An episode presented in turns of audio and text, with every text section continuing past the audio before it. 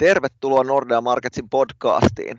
Tänään sukellamme asuntomarkkinoiden syövereihin ja katsomme, mitä sieltä löytyy. Näistä asioista tai asuntomarkkinoiden yksityiskohdista kanssani tänään keskustelemassa meidän Suomi-ekonomisti Juho Kostiainen. Moikka Juho. Terve Janne. Ja sitten meidän kiinnitysluottopankin toimitusjohtaja Jussi Pajala. Moikka Jussi. Morjes Janne. Ja mun nimi on tosiaan Jaan von Geeri. Joo, jos katsotaan vähän isompaa kuvaa ensin. Äh, koronaromahdus tuntuu, että se jäi asuntomarkkinoilla aika pieneksi. Asuntomarkkinat on tästä, tästä poikkeustilassakin pärjänneet aika hyvin. Miten sä Juho kommentoisit tätä, että minkä takia näin ja, ja minkä takia sitten asuntomarkkinat ei kärsinyt, kärsineet sen enempää koronasta? Joo, tämä onkin oikein hyvä ja laaja kysymys ja tosiaan tätä ehkä tässä vähän on pohdittu, mitään yhtä selitystä tähän ei pelkästään ole. Ja ää, ehkä niin kuin, jos katsotaan laajemmin, niin tämä näyttäisi olevan samantyyppinen hyvin monessa maassa. Eli se asuntomarkkinoiden kysyntä on pysynyt yllä hyvin vahvasti. Eli silloin kun korona alkoi, niin ajateltiin, että kun työttömyys lähtee kasvamaan, niin yleensä silloin sitten asuntojen hinnatkin tota, lähtee laskuun, kun ihmisille ei ole varaa ostaa. No nyt ehkä kävi vähän toisella tavalla, että ää, ne, kenellä työpaikat säily, niin niillä jäi ylimääräistä rahaa yli. Muusta kulutuksesta, ei päästy lomamatkoille, ja sitten samaan aikaan tämä asun, asuntokysyntä kasvoi sillä, siinä mielessä, että tarvittiin lisää tilaa, eli haluttiin niitä etätyöhuoneita, omaa pihaa, ja sen, sen tyyppistä tavallaan lisäkysyntää ja suunnattiin sitä säästynyttä rahaa sinne ja se piti yllä sitten tavallaan asuntokysyntää. Samaan aikaan tietysti korkotaso on ollut tosi maltillinen tässä, oikeastaan laskenutkin, laskenutkin pitkässä päässä korot ja se tietysti on os, os, osaltaan tukenut tätä markkinaa. Ehkä tässä niin kuin ne keskeisimmät selitykset. Jussi, haluaisitte täydentää, että useinhan tuommoisessa talouskriisissä niin luottoehdot kiristyy ja lainansaanti vaikeutuu, joka varmaan sitten laittaa myös jarruja asuntomarkkinoille. Nähtiinkö me koronan aikana tällaista kehitystä? Joo, totta, tosiaankin monessa kun tulee epäjärjestyskohtia taloudessa, niin se heijastuu myöskin, myöskin asuntolainamarkkinoille. Ja mä sanoisin, että nyt tämän, tämän menneen ja vielä jossain määrin jatkuvankin pandemian aikana, niin oikeastaan tämä suomalaisen asuntomarkkinan vakaus ja, ja vastuullisuus niin kuin todisti, todisti toimivuutensa on hyvä muistaa, että jo ennen koronaa, kauan aikaa ennen koronaa, niin jokaisessa asuntolainan myöntöhetkessä niin asiakkaiden takaisinmaksukyky on stressitestattu 6 prosentin korkoympäristössä ja 25 vuoden maksuajalla. Ja kun tätä on tavallaan tehty systemaattisesti, niin koko meidän asuntolainakanta on muodostunut hyvinkin sanotaan niin kuin vastuulliseksi ja myös tämmöisiä ulkoisia shokkeja kestäväksi, että jos vaikka tulisi omassa taloudessaan hetkellisiä tämmöisiä tota, epäjatkuvuuskohtia, niin se ei välittömästi johda mihinkään toimenpiteisiin sen asuntolainan tavallaan niin kuin pakotetun takaisinmaksun osalta. Siihen kun yhdistetään vielä asuntolainan markkinoille tyypillisiä joustomekanismia, millä voidaan tavallaan tämmöisiä hetkellisiä shokkeja sitten liennyttää, niin nämä, nämä, nämä kaikki mekanismit ovat todistaneet toimivuutensa tämänkin aikana ja ja luoneet sitä vakautta siihen, siihen markkinaan. Ja, ja näin ollen myöskään koronan tuoma tämmöinen tietty epävarmuus ja, ja ehkä näkymä siitä, että mitä tapahtuu huomenna, kun ei oikein tiedetä, niin se ei myöskään aiheuttanut sen ihmisten to, niin kuin arkisessa toiminnassa oikeastaan juurikaan mitään muutoksia. Ja niin kuin Juho tuossa totesi, niin työmarkkinat toimivat hyvin, ihmisten varallisuustaso on kasvanut myöskin merkittävästi koronan aikana, kun kulutus on sitten jäänyt kuluttamatta, niin nämä ovat myöskin tukeneet sitä, sitä asuntomarkkinoiden toimivuutta. Että kaiken kaikkiaan voidaan varsin positiivisin mielin katsoa tätä, tätä mennyttä aikaa ja sitä kautta myöskin kääntää katseet tulevaisuuteen, mikä näyttää myöskin varsin positiiviselta. Joo, siirrytäänkin sitten vähän tarkemmin tähän, tähän tota nykytilanteeseen ja, ja niin kuin näkymiin. Miten sä Juho kuvaisit tätä tämän hetken aktiviteettia, että kauppamäärät on tainnut nousta sinne ainakin kriisiä edeltävien tasojen yläpuolelle ja, ja hinnatkin taitaa pääosin olla vielä nousussa. Miten, miten sä kommentoisit tätä tämän hetken tilannetta? Joo, tosiaan alkuvuosi oli niin kuin ihan tämmöinen, voisi sanoa asuntomarkkinan buumi melkein, eli asuntokauppamäärät oli niin kuin selkeästi korkeammalla kuin ennen koronaa, ja ää, sitä, sitä oikeastaan tuosta viime syksystä asti on kestänyt. No nyt sitten kesän aikana, heinä-elokuussa on pikkasen tultu takaisinpäin, eli, eli pientä hidastumista niin kuin kokonaiskauppamäärissä, toki ei niin kuin ö, mihin, mihin, mihinkään tota alalukemiin, vaan siellä sanotaan parin vuoden takaisilla tasoilla nyt kauppamäärät. Tässä osittain tietysti voi tämä hyvä, hyvä hellekesäkin vaikuttaa, että asuntokauppa on vähän hiljaisempaa, mutta että pieni rauhoittuminen ja ehkä hintapuolella vähän samantyyppinen, eli asuntojen hinnat on ollut tosi nopeassa nousussa nyt viimeisen vuoden aikana ja niin kuin laaje, laajastikin, että ei pelkästään kaupunkiseuduilla, niin kuin ehkä ennen koronaa oli, vaan nyt myös laajemmin kehyskunnissa ja vähän pienemmissäkin ää, kaupungeissa. Ja siellä ehkä merkille pantava on ollut se, että niin kuin just omakotitalohinnat ää, ja sitten isommat kaupunkiasunnot, niin kuin kolme huoneet, keittiö ja plus, niin siellä on nähty nopeinta hinnan nousua, kun sitten taas yksiöiden hintojen nousu on ollut vähän maltillisempaa verrattuna sitten niin kuin historialliseen kehitykseen, jolloin yksiöiden hinnat on oikeastaan aina noussut nopeiten viimeinen kymmenen vuotta. Eli voisi sanoa, että ehkä semmoinen pieni tasottuminen, mutta tilanne, tilanne näyttää kuitenkin edelleen aika, aika hyvältä ja vakaalta eteenpäin. Eli kun syksy, syksyyn nähden tämä työllisyystilanteen paraneminen sitten taas toisaalta parantaa näkymiä ja korkotaso edelleen matalalla. Mitäs Jussi sanoisit tästä niin kuin lainakysynnän kannalta, että, että on, puhutaanko ihan terveestä tilanteesta vai nähdäänkö jo riskejä, että et, et, et, niin kuin voitaisiin nähdä jopa jonkunlaista ylikuumenemista? Joo, kysyntä on tosiaankin ollut vilkasta, niin kuin Juho tuossa sanoi, ja, ja, ja tuohon kesäkuukausiin ja alussa kommentoin sen, että nythän me nähtiin tänä kesänä pikkuhiljaa paluuta semmoiseen syklisyyteen tässä asuntolainakysynnässä, että tyypillistä meillä on ollut vilkasta syksyllä ja keväällä ja sitten rauhallisempaa keskikesällä ja sitten tuossa vuodenvaihteen ympärillä. Koronahan tämä muutti tämän tavallaan syklisyyden ja mentiin syklittömyyteen ainakin hetkellisesti ja vaikuttaa siltä, että pikkuhiljaa siltä osin paran, palaamassa siihen vanhaan, vanhaan maailmaan. No mitä tulee sitten siihen kysyntätilanteeseen ja onko se tavallaan jo ylikuumentunutta, niin on, on hyvä muistaa, että tällä hetkellä ensinnäkin lainaa ja asuntoa vaihdetaan niin kuin tarpeeseen, eli tavallaan tämmöinen patoutunut tarve siitä, että halutaan ehkä se, ehkä se tota lisähuone tai se lisäneliö, niin se tavallaan tällä hetkellä purkaantuu sitten tässä aktivoituvassa, aktivoituvassa lainan kysynnässä.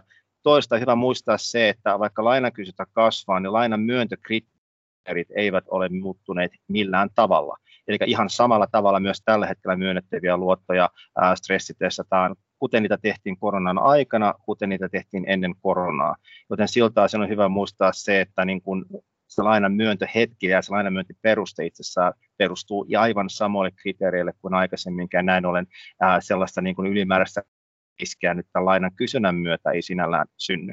Siihen kun vielä lisätään se asia, mihin pari kertaa ollaan jo viitattu, että suomalaisten varallisuus, muukin kuin asuntovarallisuus, on itse asiassa merkittävästi kasvanut koronan aikana ja, ja, ja myöskin sitä ennen, niin tarkoittaa sitä, että meillä ylipäätänsä on sitten enemmän myös sitä taseen toista puolta, että vaikka absoluuttiset lainamäärät ovatkin kasvussa, niin myöskin se kokonaisvarallisuus on kasvussa muussakin omaisuuserässä kuin lainan kysynnässä ja lainan osalta, ja näin ollen tavallaan löytyy sitten myös sen omassa taloudessa enemmän niitä puskureita sitten kattaa myös niitä mahdollisesti kasvavia tota, lainanhoitokuluja. Jos mä tähän loppuun vielä sanon yhden ihan tuoreen, tuoreen tota esimerkin siitä, että, että kysyntää vielä on, että niin tuossa parisen viikkoa sitten järjestettiin tota, asiakkaille tota, tämmöinen asuntolainojen superviikonloppu, niin kuin me sitä kutsuttiin, ja siinä viikonloppun aikana me kohdattiin yli tuhat suomalaista perhettä ja, ja asiakkaita, jotka olivat sitten asunnon, asunnolta osto, ostoaikeissa, ja se myös oikeastaan todentaa sitä, että, että kesän jälkeenkin niin aktiviteettia ja kysyntää markkinoilla riittää kyllä merkittävästi tässäkin hetkessä. Joo, eli aika, aika hyvältä näyttää, näyttää tuo asuntomarkkinoiden yleistilanne. Mitäs jos sitten omistusasumisesta siirrytään vuokramarkkinaan, niin mitäs Juho siellä tilanne ei ole kaikin puolin ollut ehkä ihan yhtä vahva kuitenkaan? Joo, tämä korona on tuonut tavallaan vähän tämmöisen niin kuin eriytymisen nyt näiden vuokra, vuokramarkkinoiden ja omistusasuntomarkkinoiden välillä, eli varsinkin nyt sitten yliopistokaupungeissa, jos opiskelijat on ollut paljon etäopinnoissa, niin kysyntää ei ollut ihan entiseen malliin. Samoin sitten tämä palvelusektorin heikko työllisyystilanne korona-aikana niin on, on vähentänyt kysyntää, varsinkin kaupunkiseudulla vuokra-asunnoista ja niitä vapaita asuntoja nyt on ollut selkeästi enemmän kuin ennen koronaa, varsinkin pääkaupunkiseudulla, että puhutaan 15 000 vapaasta asunnosta, mikä on melkein tuplat se, mitä ennen koronaa. No nyt tietysti tämä tilanne on vähän jo parantunut sitten syksyn mittaan, eli opiskelijoita on tullut takaisin kaupunkiin ja työllisyystilannekin on kohentunut selvästi nyt jo kesän aikana, mutta et silti nähdään, että vuok- uusissa vuokrasopimuksissa niin vuokratasot ei ole noussut, jopa pikkasen laskenut nyt sitten tässä alkuvuoden aikana. Ei mitään selkeitä romahdusta, mutta et muutaman prosentin laskua nähdään uusissa niin kuin markkinaehtoisissa vuokrissa ja tietysti kertoo siitä, että siellä edelleen sitä pientä, pientä ylitarjontaa on, mutta että kyllä silläkin puolella tietysti se näkymä niin kuin uskotaan, että se tasoantuu nyt sitten syksyn ja talven mittaan, kun ää, tota, ihmiset palailee takaisin tänne kaupunkiin sieltä syrjäkyliltä. Joo, siirrytään sitten tuohon vähän alueelliseen kehitykseen, jossa Juho jatkat vielä tuosta, että, että pääkaupunkiseudullahan tuntuu, että, että meno on ollut, ollut vahvaa mutta samaan aikaan nähdään kuitenkin merkkejä siitä, että, että ihmiset valuisi kehyskuntiin enemmän suoraan niin kuin pääkaupunkiseudulta, niin onko kuitenkin näkynyt sitten sitä, että hintojen nousu on jatkunut pääkaupunkiseudulla ja, ja mikä, mikä tätä on ajanut? Kyllä vaan joo, tämä on mielenkiintoinen ilmiö, että tavallaan puhutaan että samaan aikaan ja nähdäänkin, että niin kuin maan sisäinen nettomuutto on kääntynyt negatiiviseksi niin Helsingissä kuin sitten ainakin niin kuin nollan tuntuma on painunut myös Vantaalla ja Espoossa niin kuin viimeisen vuoden aikana. Että Helsinki on menettänyt semmoinen 4000 ihmistä viimeisen vuoden aikana, mutta silti täällä asuntojen hinnat Helsingissä on noussut nopeammin kuin oikeastaan missään muualla Suomessa. Ja tätä oikeastaan selittää muutama tekijä. Yksi, yksi on se, että vaikka väke, väke muuttaa pois, niin se kysyntä on kuitenkin kova ja se tulee nimenomaan sen lisätilan tarpeen takia. Eli ihmiset ei muuta Helsingistä ulospäin oikeastaan sen takia, että ne ei välittäisi niin paljon asua, vaan se, että se lisätila on vaan niin kallista. Eli ne kalliit neliöhinnat työntää tavallaan sitä kysyntää nyt sitten vähän niin kuin ulospäin, ja, mutta et samalla se kysyntä on vahvaa myös Helsingissä, että ne, kenellä tietysti varaa on, niin tuntuisi haluavan täälläkin asua. No sitten toinen tekijä siinä on se, että itse asiassa pelkästään tämä netto muuttumaan sisällä ei kerro kokona, koko tarinaa siitä väestönkasvusta, vaan meillä Helsinki ja pääkaupunkiseutu saa edelleen kuitenkin muuttovoittoa sit ulkomailta, ja sitten täällä on kuitenkin kohtuullinen syntyvyyskehitys, että itse asiassa väestö, väestö ää, ei ole supistunut kuitenkaan, vaikka se muuttovoitto onkin ollut negatiivinen. Ja sitten tietysti yksi tärkeä tekijä on ollut niin kuin sijoittajat, että kolme neljäsosaa tota, Helsingin yksiöistä on sijoittajien hallussa tässä vuokramarkkinassa, niin siellä on pysytty edelleen rauhallisena, että vaikka vuokrausajat on pikkasen pidentynyt ja va, tota, vajakäyttöasteet ehkä voinut pikkasen nousta, niin ajatellaan, että tämä on niin kuin ylimenevää eikä ole tullut mitään semmoista myyntiaaltoa siellä sijoittajapuolella, mikä sitten niin kuin on tavallaan va- pitänyt vakaana tätä markkinaa. Ja tietysti tähän vaikuttaa se, että tämä korkotaso on ollut mata, tai on pysynyt matalana ja niitä niin vaihtoehtoisia turvallisia sijoituskohteita on aika huonosti tarjolla, niin on ajateltu, että katsotaan kriisin yli ja tota, mennään sitten eteenpäin sillä ää, asuntosijoittamisen ää, tota, systeemillä. Tässä ehkä ne keskeiset syyt, minkä takia tavallaan se pääkaupunkiseudun hintakehitys on ollut hyvä siitä, siitä niin kuin muuttotappiosta huolimatta. Joo, mielenkiintoista. Jussi puhuit aikaisemmin tuosta jo siitä että kokonaismarkkinan kannalta, että, että ei hälytyskellot soi, että, että tässä olisi kyse mistään ylivelkaantumisesta ja että hyvin, hyvin niin kuin, ainakin keskimäärin pärjätään näiden lainataakkojen kanssa, mutta mitä sitten jos me katsotaan esimerkiksi pääkaupunkiseutua ja missä hinnat on, on noussut vahviten ja on, on jo korkealla, että tuleeko siellä paljon vastaan tapauksia, jossa hinnat olisi kadonnut jo niin korkealle, että et, et niin kuin pääkaupunkiseudulle haluavilla ei ole sitten varaa niille tai että, että joudutaan hakemaan niin isoja lainoja, että et, et, et siinä sitten oltaisiin jo lähellä niitä, niitä tota, turvallisia rajoja onhan se selvä asia, että näillä pääkaupunkiseudun ää, tota, jo ennen korona-aikaa olevilla hintatasolla ja nyt tässä viime aikoina vielä nousseille hintatasolla, niin kyllähän se niin kuin rajoittaa, rajoittaa monen mahdollisuuksia ää, hakeutua ainakin ihan sitten keskustaan ja näihin niin kuin kaikkein halutuimmille alueille taas hyvä muistaa se, että yhtään lainaa ei myönnetä, ellei asiakkaan takaisinmaksukykyä pystytä aikaisemmin mainitulla tavalla todentamaan, joten, joten siinä mielessä tavallaan se ylivelkaantumiskeskustelu on, on, on, on, on vähän, vähän ehkä, ehkä liiallisen paljon huomiota saanut, koska kuitenkin se takaisinmaksukyky on se kaiken, kaiken lainanannon ää, ensimmäinen tota, kriteeri. Ää, sehän johtaa sitten siihen, että et, tota, jos ei ihan keskustassa saada asuntoa, niin mietitään sitten, että mikä se seuraava vaihtoehto on, ja, ja, ja silloin totta kai katse monella suuntautuu sitten esimerkiksi pääkaupunkiseudun lähialueille, ää, kehyskuntiin tai jopa kehyskuntien kehyskuntiin, jos tämmöistä määritelmää voi katsoa, ja, ja siinäkin on hyvä muistaa sellainen asia, että eihän, ei, ei lähtökohtaisesti niin kuin perhettä lähdetä muuttaa tai omaa tavallaan elinympäristöä lähdetä muuttaa vain sen takia, että, että halutaan pois jostain paikasta tai ei ole varaa asua jossain paikassa, vaan kyllä myös se muutto, muuttokunta tai muuttopaikkakunta, jonne ollaan hakeutumassa, niin kyllähän sieltä täytyy löytyä ne omalle elämälleen tärkeät asiat. Ja silloin puhutaan tavallaan sitä infrasta, palveluverkostosta, lastenpäiväkodista, lähikaupasta, korttelileipomosta, luottamusta, mikä ikinä se onkaan sitten, mikä itse kullekin on tärkeää, niin, niin kyllähän se on sitten se asia, jota, jota varmasti useimmat meistä ainakin miettii muuttaessaan, että miten sen elämän saa kaikkein,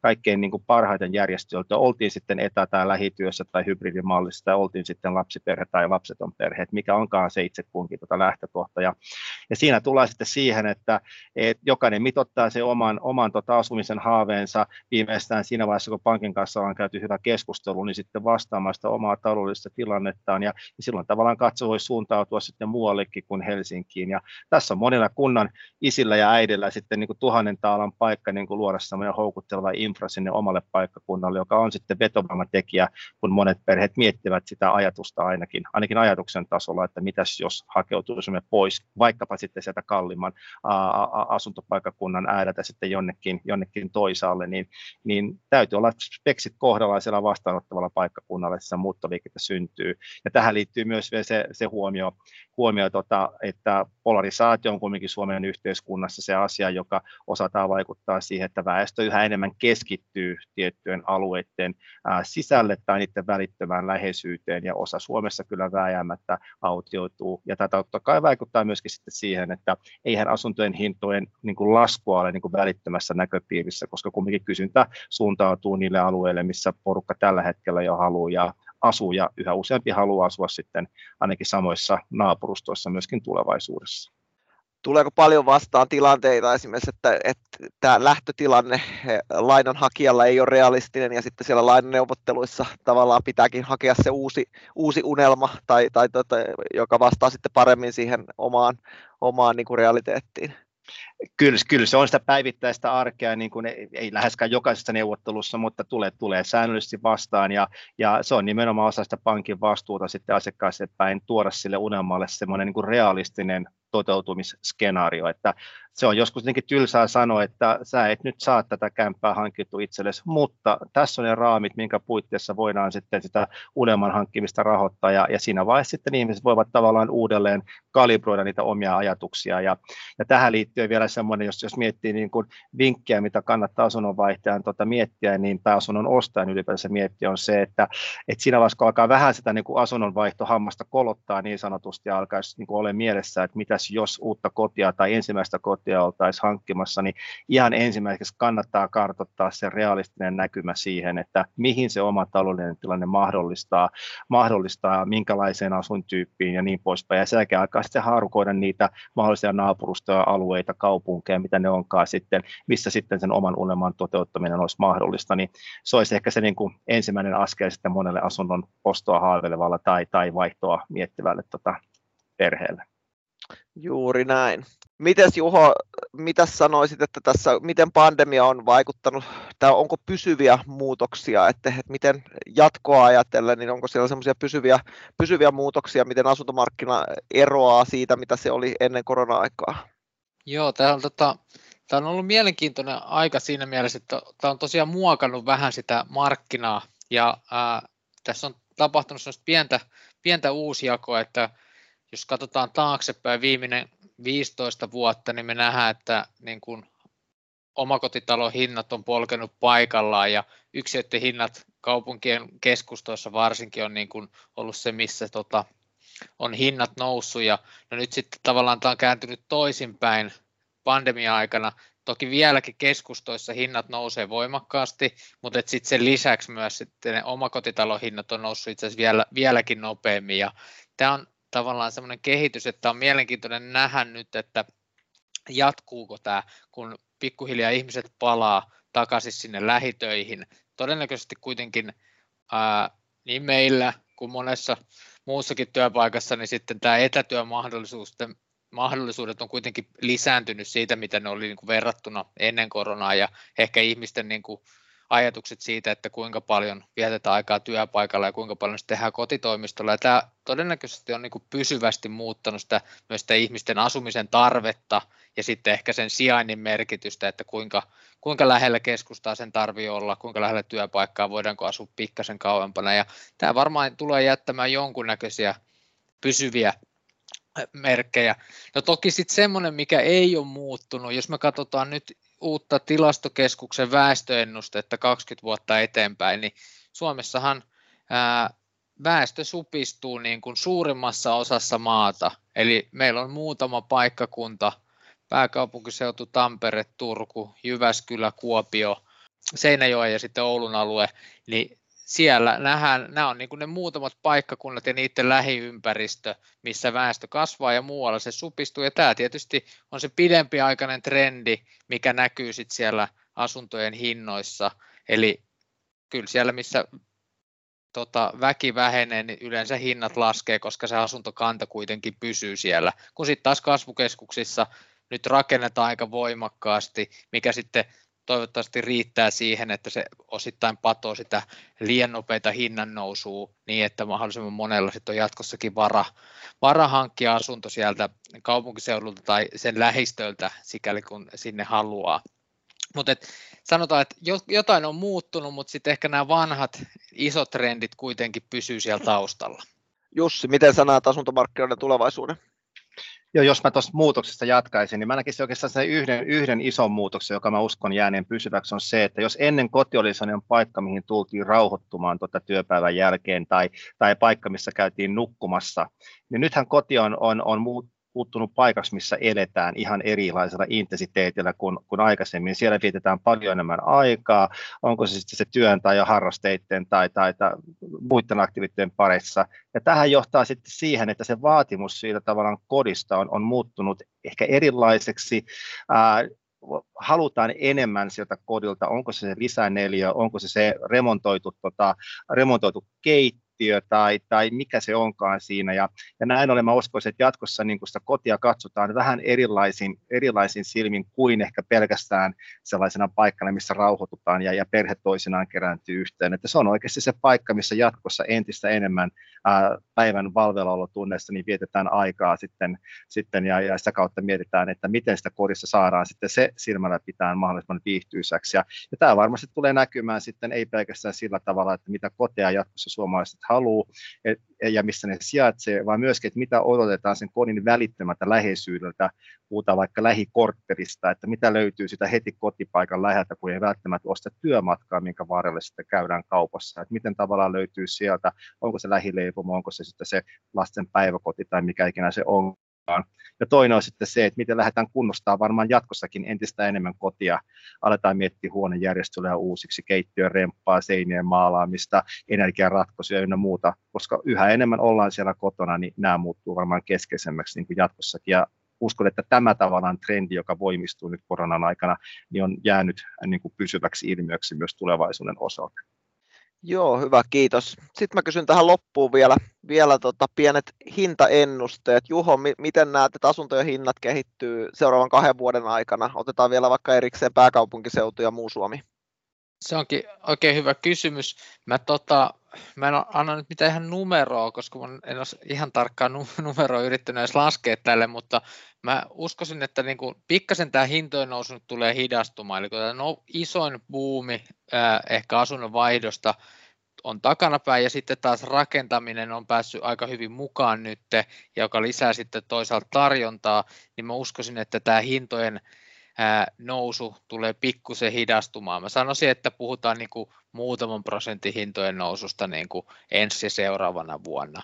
Mutta toisaalta tämä niin kuin hyvä työllisyystilanne kuitenkin tukee sitä ja mä uskoisin, että se tulee, ehkä hintojen nousu tulee olla laajempaa kuin aikaisemmin, eli se laajenee pikkasen leveämmälle ympyrälle tai neliölle niin kuin näiden kasvukeskusten ulkopuolelle, mutta että sitten tuolla kuitenkin pikkasen syrjemmässä vielä, niin siellä hinnat todennäköisesti jatkaa nyt sitten laskua niin kuin eh, vastedeskin. Jussi, mitä sun kristallipallo näyttää? No Juhon kanssa ei tota, voi olla juuri muuta kuin samaa mieltä ja oikeastaan mä korostaisin vielä sitä asiaa, mikä Juho tuossa ihan viimeiseksi mainitsi, että, että tämä polarisaatio on, on, on ilmiö, joka ei ole muuttunut ää, koronan myötä, vaikka, vaikka jotkut niin sanoo, mutta tosiasia on se, että meillä on olemassa kuitenkin merkittävä ää, asuinvarallisuus, joka sijaitsee paikkakunnilla, ää, minne porukka ei tule jatkossa muuttamaan. Ää, tai jos muuttaa, niin merkittävästi vähenevässä määrin. Ja, ja, ja tämä on sellainen asia tietenkin, joka, joka on meidän hyvin kaikkien muistaa, että, että tällä hetkellä vaikka siellä asuu ihmisiä, niin nykyisen, nykyisen tota, asukkaan muuttaessa pois, niin, niin mistä löytyy se uusi ostaja. Ja, ja uskon, että tämä niin kuin, autioituvan Suomen osalta niin asuntojen hintojen kehitys tulee olemaan aika, aika mollivoittoista ää, lähivuosina. Mutta sitten kun katsotaan isoa kuvaa, niin juuri näin laineva määrä kasvukeskuksia ja niiden välittömiä läheisyyttä, niin lähe, läheisiä alueita, niin tulee nauttimaan semmoisesta hyvällä pohjalla olevasta maltillisesta asuntojen hintojen noususta myöskin lähivuosina. Et se nyt on se mun kristallipallon paras ennustus tällä hetkellä. Jep, eli kokonaisuudessa asuntomarkkinoilla näyttää varsin hyvältä, vaikka erojakin toki löytyy. Lisää tietoa löytyy muun muassa tuolta meidän e-marketsista, mistä löytyy Juhon, Juhon syyskuun lopulla kirjoittama asuntomarkkinakatsaus, jota suosittelen kaikkia lukemaan. Kiitos Juho tästä, tästä keskustelusta, kiitos Jussi ja palataan näillä ja, ja muillakin mie- mielenkiintoisilla aiheilla jälleen podien pareissa. Kiitos. thank you